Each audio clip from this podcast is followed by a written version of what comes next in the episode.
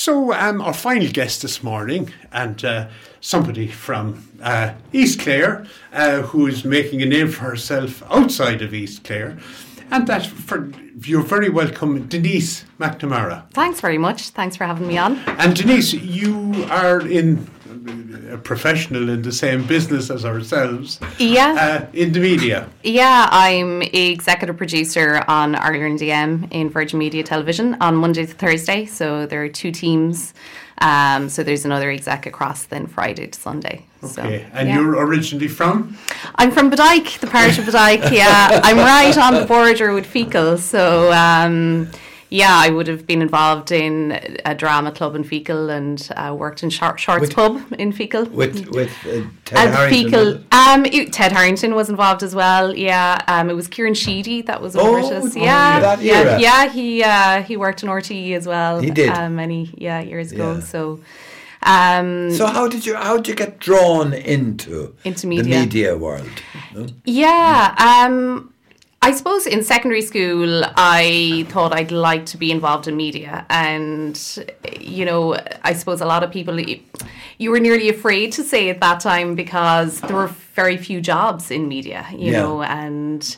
Uh, you know, a lot of people were saying, "Oh, yeah, you know, we'd like to go into media as well, but like, you'll never get a job in it," you know. So, but I did. I pursued it. Um, I did media and communications uh, through arts with history in, Mary I in Mary in Limerick, yeah. yeah.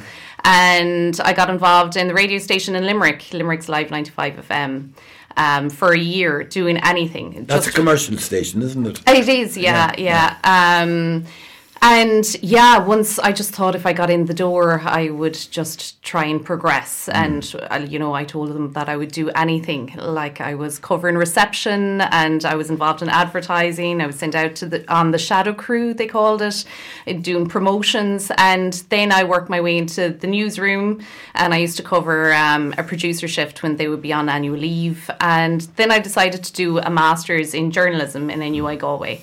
So I did that for a year and I got placement in Virgin Media Television from there. And I continued on working in Limerick's Live 95 FM because I was so worried that I wouldn't get employment. Um, it was the time, was 2008 when I came out. You know, we were hitting a recession. So um, there were difficult times. A lot of people were immigrating.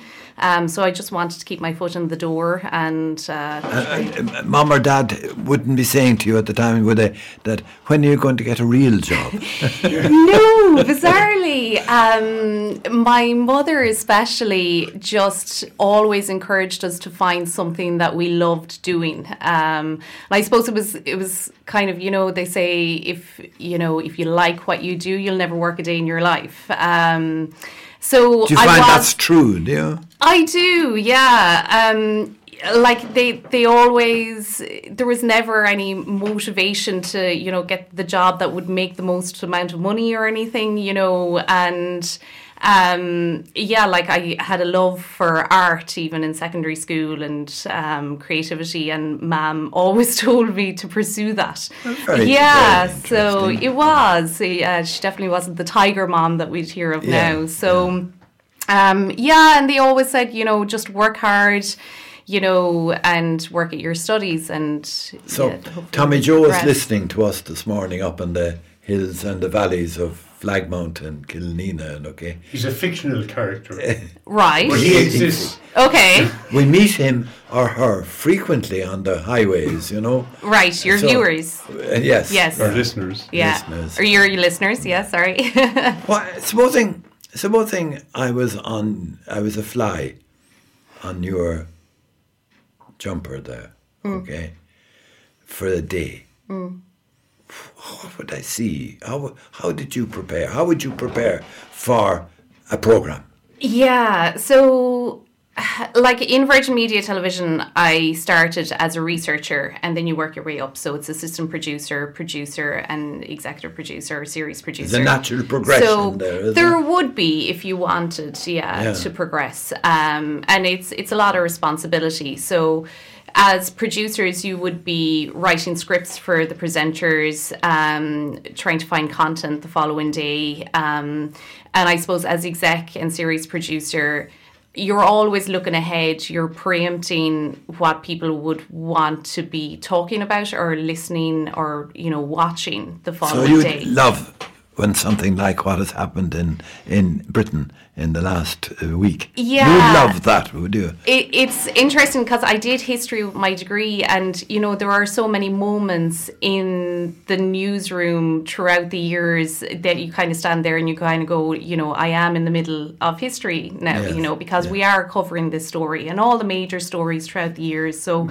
like even in recent times, the, the Queen passing, and obviously Liz Truss standing down, Creeslough, you know. Um, Creeslough happened on um, a Friday, you know, at half three that we heard about it. We weren't, obviously, the weekend team of Ireland AM, you know, we're continuing on across the weekend, but um, we wouldn't weren't going to be on until Monday. So across the weekend, we had to, you know, find stories and to cover that story in Creeslough, um, Yeah. be it live reporters there. So um, I'm I manage a team. There are 18 presenters, producers, researchers, um, editors cutting the footage, um, and then yeah, you're managing the editorial. So you're looking across a whole week on what we should When be does- covering. When does your day start, Um, I get up before so around six a.m. Um, and it, it has changed. The pandemic changed it. Usually, you would have to be on site, um, and we never dreamed that we would be able to make tele- television from home. Yes. Um, but you know, March 2020, we all had to, and we were like, how are we going to keep the television shows on air?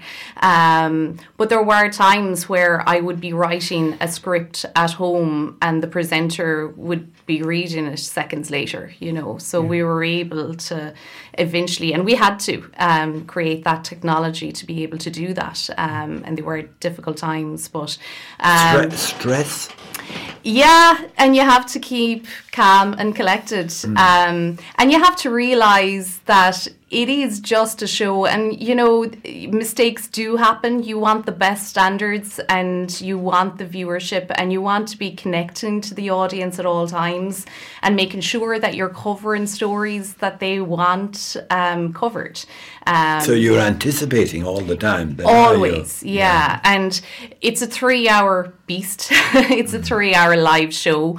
Um, so three hours of content on a daily basis is, a, lot. Yeah. And you work days in advance. You're, you're not just working on tomorrow's show. Uh, you do as much as possible, yeah. So, like, I I took over Ireland AM a year and a half ago, um, and yeah, at the start it was difficult because we wanted I wanted to change, you know, the whole thing. We wanted to increase viewership, um, uh, so I was starting earlier and finishing earlier because as well it is a commercial uh, television station, so you are bringing in revenue. So we are on a lot of advertising meetings as well. Um, so yeah, there were long days, um, and you are, I suppose, on like the first hour i decided that we looked at research and we saw that people were going to sky news um, and wanted their news intake at that early time. So we've kind of made it you know anything that t- targets or resonates or relates to our viewers you know like you know the energy costs at the moment you know the cost of living anything that is in the news um, and you're kind of always thinking a day ahead going what will be on the front pages of the newspapers tomorrow? What will people be discussing? Does does uh, political uh, awareness on your part impact on perhaps how you would lean towards a particular type of of uh, event? Um, well, from do, doing journalism, obviously, you know, you have to always be unbiased. You know, um, What does so- that mean? Uh, you always have to be measured in your approach. So I, for instance, um, around the budget, um, we had Mary Lou McDonald in um, one morning, and then we had Leo Varadkar in the following morning. Mm-hmm. And you know, the presenters, and they wouldn't come from journalism backgrounds, so you're there to guide them the whole time. And you know, we have Tommy Bowe, who's you know former international rugby player, um, Muireann O'Connell um, as well, and Alan Hughes. Um, so you're always there to make sure that you're asking the right questions and challenging them. And I always say you have to act as the opposition because you know you don't have the balance when you've Mary Lou in. You don't have the balance from an opposing party leader there. So you need to be the one challenging. And I think it's difficult at times for presenters because then afterwards they'll see the viewers' comments and they'll be trolled constantly with social media saying, you know, you gave Mary Lou a really hard time there. Really? oh Really? yeah. Really? Yeah, Yeah. there was a lot of that. Um, But uh, we're, we're, we're thirsty out there in the sticks, you know? Yeah. Uh, and we want a particular kind of a question asked Yeah. by you. yeah, okay? and it is. And we want you to follow it out. Don't let her away. Don't let that uh, fly away with a superficial, uh, you know.